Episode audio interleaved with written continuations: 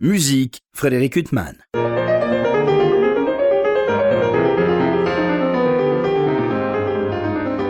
Bonjour Frédéric Huttman au micro, j'ai le plaisir de vous retrouver pour un nouvel entretien. Aujourd'hui j'ai l'immense plaisir de recevoir Marcia Hadjimarcos. Bonjour. Bonjour Frédéric. Vous êtes claviériste, donc j'ai hésité euh, à vous dire pianiste ou claviériste. Oui. Mais à partir de quel moment vous êtes passé de pianiste à claviériste? Ah, C'est assez récent. Je me suis dit que c'est un terme euh, qui, couvre tous les claviers et comme j'en joue plusieurs, euh, j'ai opté pour cette...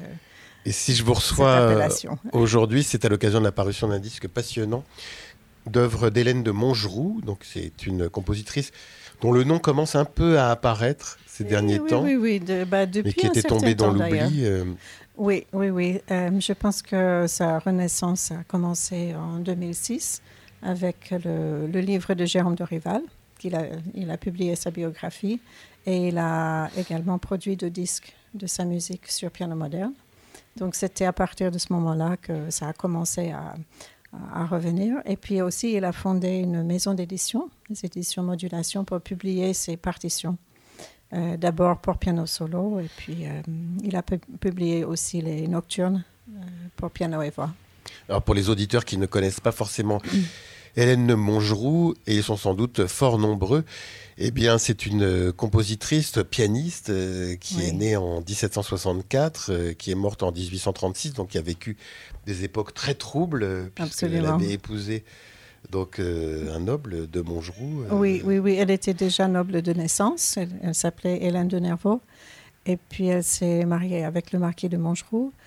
Et donc, à cette époque-là, elle vivait à Paris. Et euh, donc, euh, comme vous dites, elle a traversé des, moments très compliqués pendant la Révolution. oui, alors, je ne sais pas, c'est une légende ou c'est un fait avéré, le fait qu'elle ait joué la Marseillaise eh ben, pour sauver sa tête Il paraît que ça s'est passé comme ça. vous en parlez d'ailleurs dans le texte qui accompagne Oui, oui, oui, mais c'est un peu le... Oui, c'est un peu le mythe de Montgeroux. Oui, ça participe du mythe de cette compositrice. Oui, oui, oui. oui. Mais... Ben, c'est peut-être vrai. C'est peut-être vrai. on préfère euh, penser que c'est vrai. C'est une tellement belle histoire. Bah, pourquoi pas Puisqu'en fait, elle a joué euh, au moment où elle, euh, était sur le point d'être exécutée, puis elle a joué la Marseillaise pour montrer qu'elle était une fidèle à la Révolution. Oui, oui, oui, En fait, elle n'était pas sur l'échafaud, mais elle était devant le comité de, de salut, public. Et on a emmené un piano et on lui a demandé de jouer la Marseillaise. Donc, elle a joué avec des variations qu'elle a improvisé sur le champ. Et euh, elle a fait ça avec tant de brio qu'elle a, elle a sauvé sa vie en jouant du piano. Alors, euh, Marcia a dit Marco, ce qui est étonnant, parce que c'est quand même une femme qui, pour son époque, euh, a vécu sur une longue période, puisque je le disais. oui. Donc, elle a vécu 72 ans. oui. 72 ans, ce qui est quand même. Rare pour l'époque. Pour cette époque 18e, en chemin vers le 19e, c'est quand même un âge avancée. Et en même temps, elle a eu une période de composition assez brève. Euh. Oui, relativement courte, vous avez raison. Donc je pense que ça a commencé euh, sans doute dans les années 1785-90 et ça s'est arrêté visiblement vers 1812. Euh, 1812 quand elle a publié le cours complet qui est sa méthode pour pianoforte dans, dans laquelle paraissent les, les 114 études oui, parce que c'est incroyable, parce que c'est quand même une compositrice euh, qui a fait un leg très important au niveau de ses compositions pour piano, au niveau aussi théorique, euh, avec ce traité euh, que vous venez d'évoquer. Mm. donc aujourd'hui, on fait revivre la mémoire de nombreuses compositrices, mm. mais comme si, en leur temps, elles n'avaient pas eu leur place. Alors quand même, c'est une compositrice qui a trouvé une ah, place en son je pense qu'elle avait tout à fait sa place de son vivant. elle était très, très connue, reconnue. Et adulée comme improvisatrice, justement. Et euh, elle était, euh, on disait que c'était la meilleure improvisatrice euh, de, son temps. Et les musiciens étrangers qui venaient à Paris couraient chez elle pour, l'écouter dans, son salon à elle ou dans d'autres salons où elle, jouait parce qu'elle n'avait pas le, droit de se produire en public. Elle devait se limiter à des salons privés. Elle était également nommée professeure au nouveau conservatoire de Paris en 1795, mais elle est restée très peu de temps, elle a démissionné. Euh, et euh, donc, euh, elle n'est pas connue comme pédagogue du conservatoire parce que ça a duré très peu de temps. Mais, mais ce qui est étonnant, c'est qu'elle avait une classe d'hommes en plus au conservatoire. Oui, oui, tout à fait. Bah, je pense que il ne devait pas y avoir de femmes euh, élèves il y en avait quand même à l'époque? Oui, je pense qu'il y avait les, deux classes, hommes et femmes, et elle, je pense que c'était un honneur de lui euh, donner. De lui attribuer cette classe. Oui, tout à fait. Alors, ce disque qui vient de paraître pour le label Seule Étoile, très beau disque avec une très belle pochette, de très belles illustrations. Euh, vous êtes aux côtés, euh, pour certaines œuvres, de la mezzo-soprano Beth Taylor et du violoniste Nicolas Mazzoleni. Puisque bon, l'essentiel des œuvres euh, sont des œuvres pour piano seul. Il y a aussi des œuvres pour six nocturnes pour voix et piano, et puis une œuvre pour violon et piano qui est très belle. et donc, vous m'avez dit hors micro que en fait c'était le, seul leg de Hélène de Mongeroux, à la fois pour la voix et pour la musique de chambre. Oui, absolument. C'est la totalité, c'est l'intégrale de sa musique de chambre, c'est-à-dire deux œuvres. Mais, mais ça, c'est, excusez-moi, c'est le, le, le, leg unique qu'elle a composé ou c'est le leg unique qu'on a retrouvé?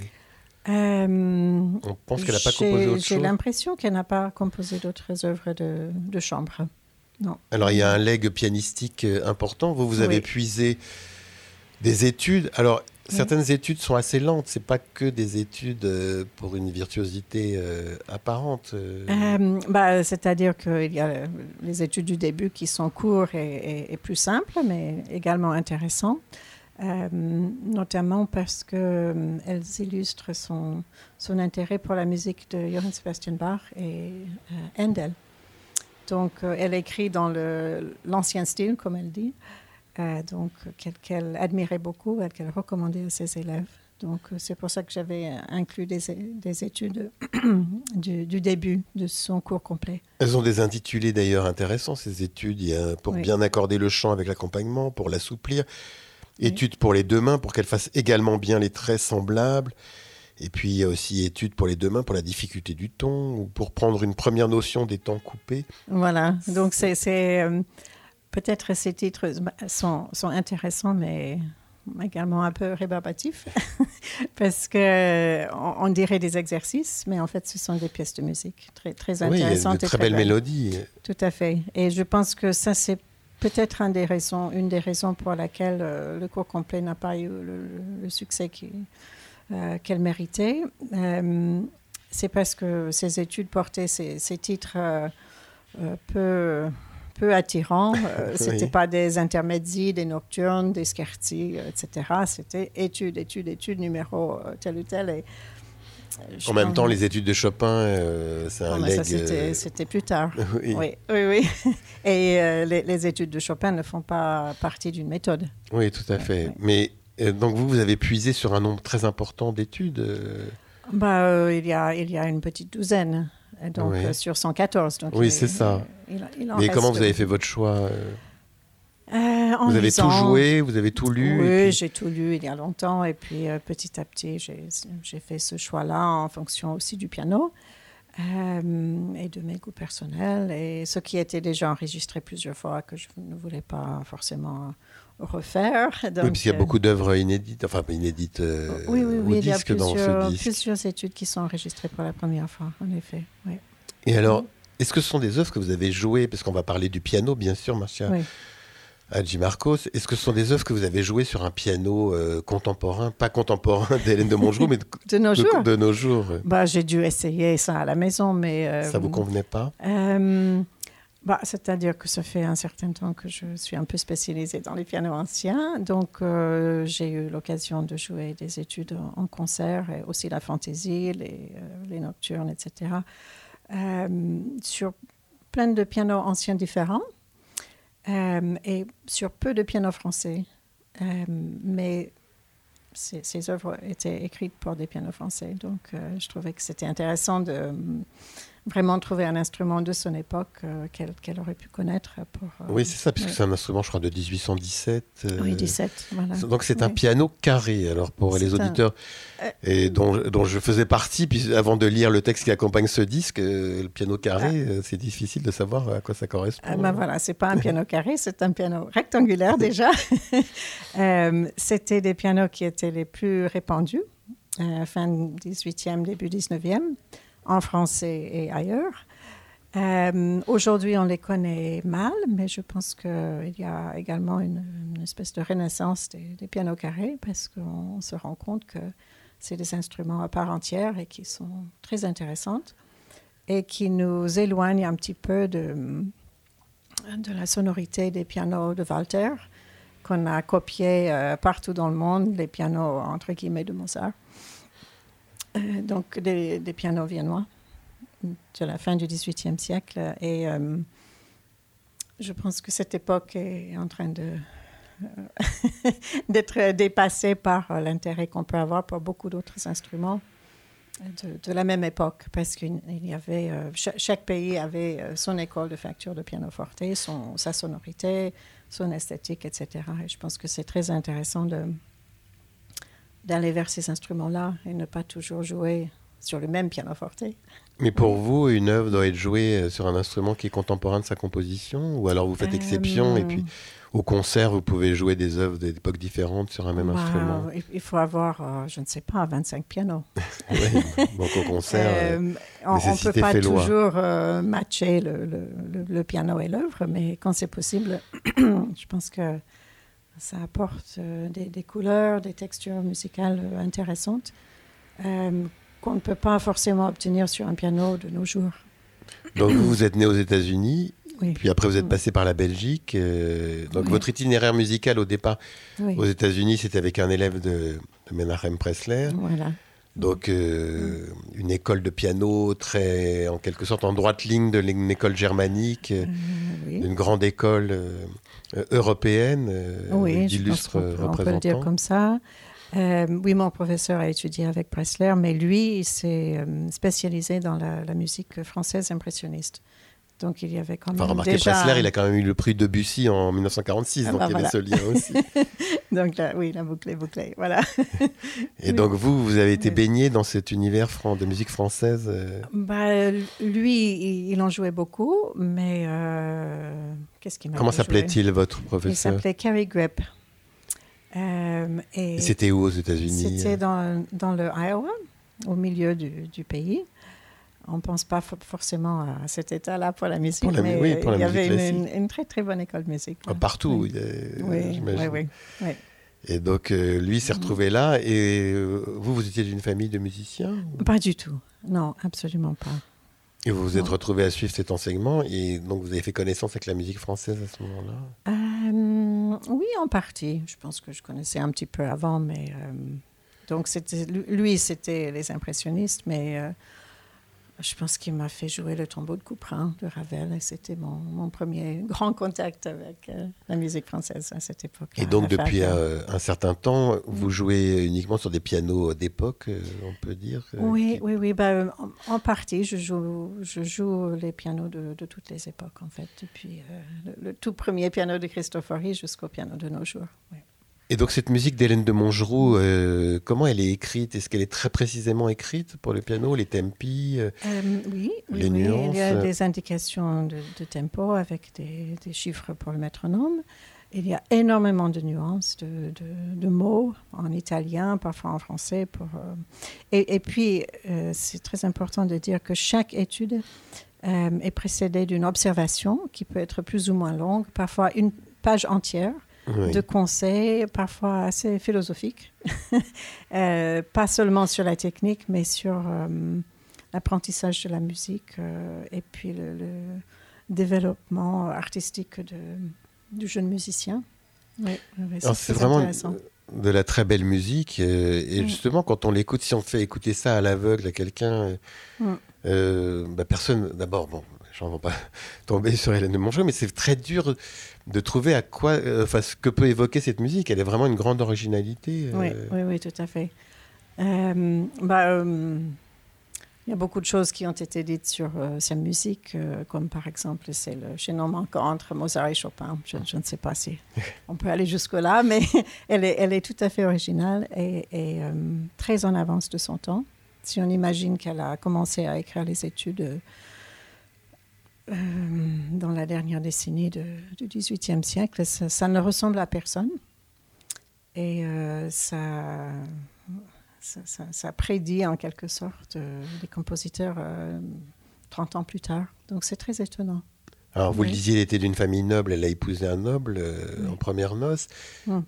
mais elle-même, euh, elle donnait des concerts, enfin, elle avait une vie euh, de concertiste euh, Non, non, non. Comme, on disait tout à l'heure, elle n'avait pas le droit de se produire en public. Pour, elle n'était jamais rémunérée pour jouer de la musique. Elle jouait dans son salon. Elle avait un salon le, lundi chez elle, et puis elle jouait dans d'autres salons parisiens et, ailleurs autour de la capitale. Oui. Et alors, donc, cette musique, vous disiez que vous la connaissez depuis un certain temps. Vous avez été mm. tout de suite séduite par cette musique d'Hélène de Montgeroux euh, Oui, oui. J'ai mis un petit moment. Euh, je ne sais pas comment dire. J'allais dire à y croire, mais c'est pas ça. à être euh, complètement possédée par cette musique. Oui, oui, oui. Oui, j'ai mis un petit moment. je pense que euh, comment dire ça? J'étais un, peu, un peu réticente sur les compositrices au début du 21e siècle, encore. Et euh, petit à petit, j'ai compris l'importance de ces compositrices et euh, maintenant je suis complètement dedans et je, m'efforce d'inclure des compositions des compositrices dans chaque programme que je joue maintenant, que ce soit en soliste ou en accompagnant euh, des chanteuses. Des Et alors, qui, par exemple, Mel Bonis, Marie-Jaël ou euh, Cécile Chaminade ou oui, oui, oui, qui reviennent sur le devant de la scène Oui, entre beaucoup d'autres. Et puis des, compositrices du XVIIIe siècle aussi, comme euh, Madame de Villeblanche, je ne sais pas si vous connaissez. Mais non, encore une, une, Parisienne à découvrir. Euh, Julie Candet, euh, Maria Shimanovska, etc., etc. Voilà. Alors, euh, on le rappelait, cette musique est vraiment Magnifique. Donc, euh, elle s'accompagnait de ce traité qu'a écrit Hélène de Montgeroux. Vous l'avez, vous avez parcouru ce traité, vous l'avez lu euh? Oui, évidemment. Bien Et alors, c'est, par exemple, c'est des conseils d'interprétation, des conseils techniques. Bon, si vous voulez, je peux vous lire un petit extrait. eh bien, je vous en prie, lisez-nous un extrait de ce traité. Euh, D'accord. Donc, je vais vous lire un extrait des observations sur l'étude numéro 8. Euh, donc, qui est indiqué Andantino semplice ed espressivo, d'abord. Et puis, elle écrit Le caractère de ce petit morceau est la simplicité. L'élève, en devenant habile, apprendra que la simplicité est une parure dont il est quelquefois plus difficile de se servir que des ornements les plus riches. Ah, c'est beau. Ah, c'est magnifique. Ça, pourrait s'adapter à beaucoup de compositions. Oui, oui, oui, oui. Donc, euh, et euh, dans ses observations, elle parle tout le temps du chant. C'est vraiment son idéal, c'est la, voix chantée, les chanteurs italiens euh, qui sont pour elle les, meilleurs exemples. Et l'idée, je pense, est, d'adapter le, le, piano pour qu'il sonne comme la voix humaine qui chante. mais alors c'est étonnant qu'elle ait si peu composé pour la voix et le piano. N'est-ce pas? avec cet amour du chant euh, qu'elle avait, euh, enfin qu'elle partage avec Chopin, c'est-à-dire son sens mélodique. Absolument, oui, euh, c'est très curieux qu'elle n'ait écrit que six nocturnes, mais elle, a, elle, a, tout mis dans le, le, piano qui chante au lieu des, des chanteurs qui chantent accompagnés par le piano. Et la mezzo-soprano Beth Taylor euh, qui chante sur euh, ce disque euh, consacré à Hélène de Montgeroux. Qu'est-ce qu'elle vous a dit l'écriture du chant? C'était bien écrit elle, elle, avait une impression curieuse que, que ce n'était pas très bien écrit pour la voix. je, je, vais l'avouer. et que ça ressemblait plus à de l'écriture pour un instrument. Et Nicolas Mazzoleni qui a joué. Donc, qui est le violoniste euh, qui joue avec vous dans cette sonate. C'est ça. Et il a dit un peu la même chose pour, pour, son instrument, que c'était pas tout à fait écrit pour le violon. Donc, je pense que ça, ça confirme que c'était vraiment une pianiste. Une, euh, pianiste, voilà. oui, bah, ça la rapproche aussi de Chopin, qui a quand même. Bon, il a écrit des mélodies, mais enfin, il a euh, principalement écrit pour le piano. Oui, oui, oui, oui, c'est vrai. Oui. Et ils se sont jamais rencontrés euh, on sait pas. À ma connaissance. Oui, oui. Non, je pense pas. Non. non pas à ma connaissance. J'ai jamais entendu parler du. Et alors, quel a été le destin de la musique de Hélène de Montgeroux Puisqu'on vous disiez depuis euh, une quinzaine d'années, elle revient sur le devant de la scène. Oui. Enfin, c'est pas non plus euh, la méga star des scènes euh, de concert, mais enfin, on commence à en parler de plus en plus. Oui, oui, oui. Il y a, il y a plusieurs disques, je dirais, peut-être maintenant une bonne quinzaine de disques enregistrés sur piano moderne.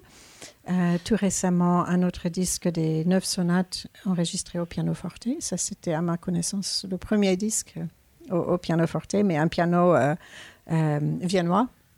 Donc, pas tout à fait le type de piano qu'elle utilisait. utilisait. et qu'elle aimait, parce que hum, je pense qu'elle n'appréciait pas les, les, instruments viennois. Ce piano carré sur lequel vous jouez, piano carré qui est rectangulaire, mais bon, il s'appelle piano carré.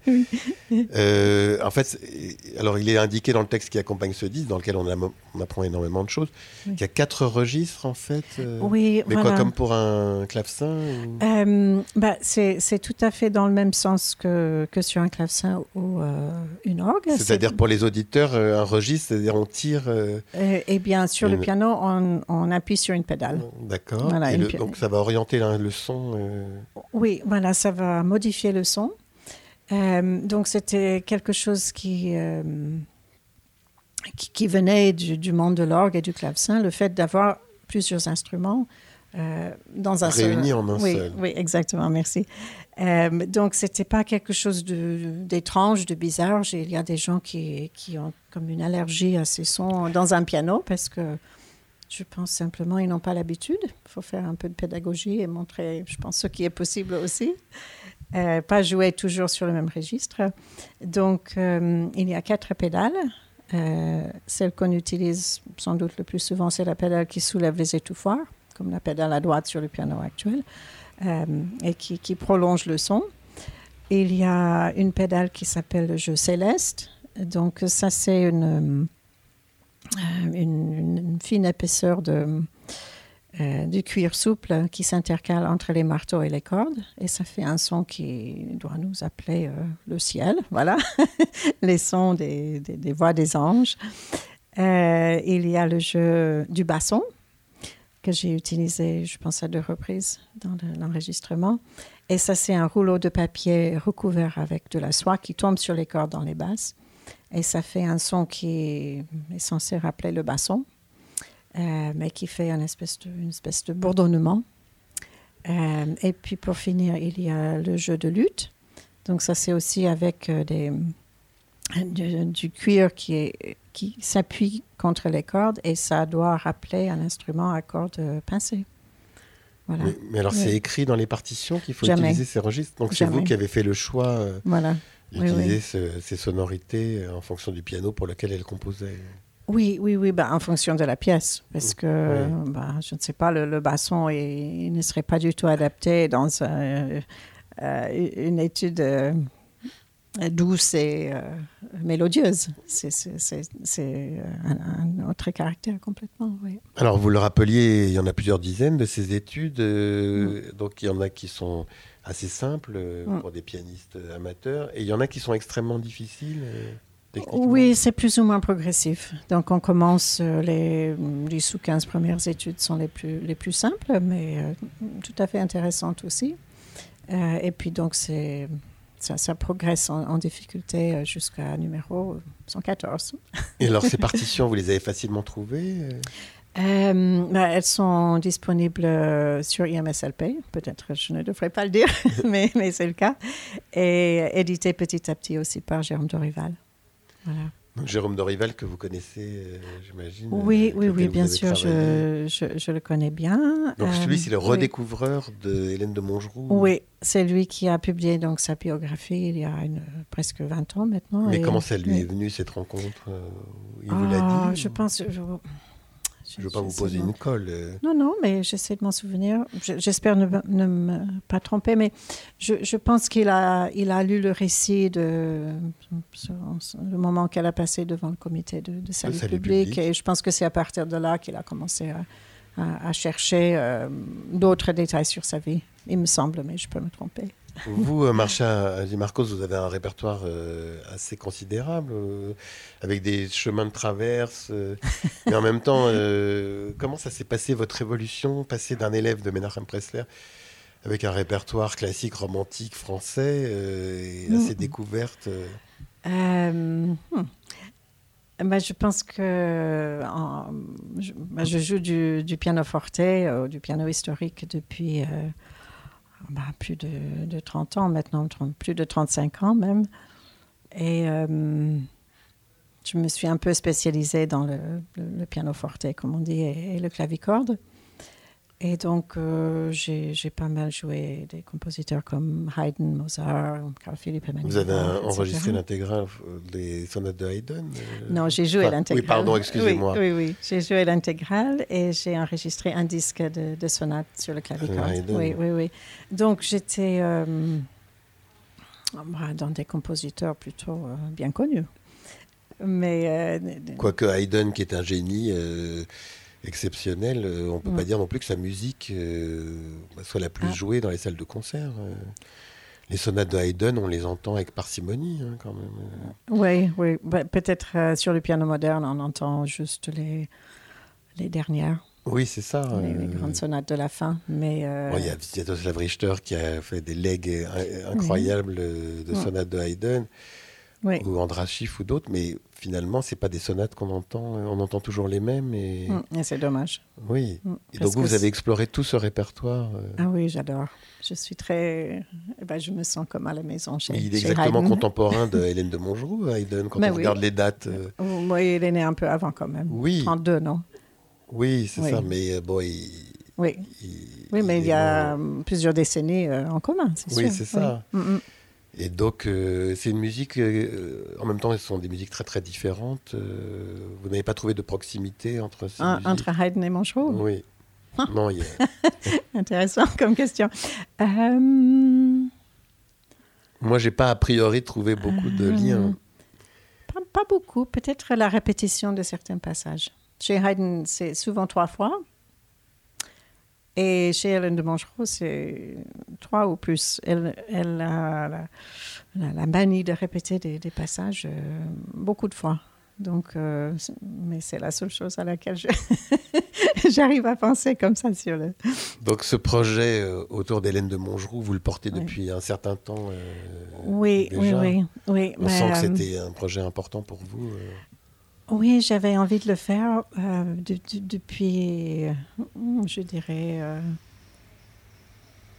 vers 2010, j'ai commencé à réfléchir. Euh, parce que c'est à, ce moment-là que j'ai commencé à, jouer sa musique en concert, petit à petit. Et puis, il y avait en 2014, il y avait plusieurs jours au, CNSM de Paris autour de Hélène de Mangeroux pour son 250e anniversaire. Et donc, j'ai participé à, ces journées. Euh, j'ai pu jouer la, copie de, du pianoforte rare qu'elle avait, euh, pas qu'elle avait, mais le, même type d'instrument, euh, qui est au musée de la musique. j'ai accompagné les nocturnes pour la première fois. Et à partir de ce moment-là, je me suis dit, bah, quand même, ça vaut la peine de. Il faut bâtir un projet autour voilà, de ça mais c'était très difficile de trouver le, piano euh, idéal. Vous l'avez trouvé pas loin de chez vous, euh, en Bourgogne Oui, oui, oui. Mais comment vous l'avez trouvé Par une connaissance euh? Oui, oui, oui. Je, connais la, personne qui l'a restauré, qui est Mathieu Vion, installé dans le sud de la Bourgogne, où, j'habite également. Et par hasard, j'ai dit un jour à Mathieu, est-ce que tu connaîtrais un, un piano français, disons avant 1820, il a dit oui chez moi. Euh, j'ai restauré un instrument pour une, une, femme qui me l'a confié pour la restauration et qui met cet instrument à la disposition des, artistes pour des projets de concert ou d'enregistrement. Donc, euh, j'ai profité de cette euh, générosité de cette Madame de Maigret, donc, qui a fait aussi classer son instrument il est euh, monument historique maintenant. Et eh ben, en tout cas, c'est peut-être un monument historique, mais nous, on n'entend que la musique dans ce disque consacré à Hélène de Montgeroux, euh, portrait d'une compositrice visionnaire. Euh, Marcia Di Marcos, donc ce disque que vous avez enregistré avec euh, pour certaines œuvres la collaboration de Beth Taylor, mezzo-soprano, et pour une œuvre Nicolas Mazzoleni, euh, violoniste. Un disque absolument magnifique. Et on terminera en disant que c'est une musique qui est immédiatement séduisante. Enfin, il y a un charme irrésistible de cette musique. Oui, je pense que c'est une musique très accessible et euh, qui, qui, qui, fait plaisir à l'oreille. Mm. Et eh ben, effectivement, on ne peut pas trouver meilleure conclusion que ce plaisir que procure cette musique. Marcia Marcos, il me reste à vous remercier infiniment d'avoir été mon invité. Merci beaucoup. Pour illustrer cet entretien avec la claviériste Marcia Hadjimarcos, je vous propose de l'écouter interpréter des études de, la compositrice Hélène de Montgeroux. Je vous souhaite une belle écoute de ses œuvres et une très bonne fin de soirée sur RCJ.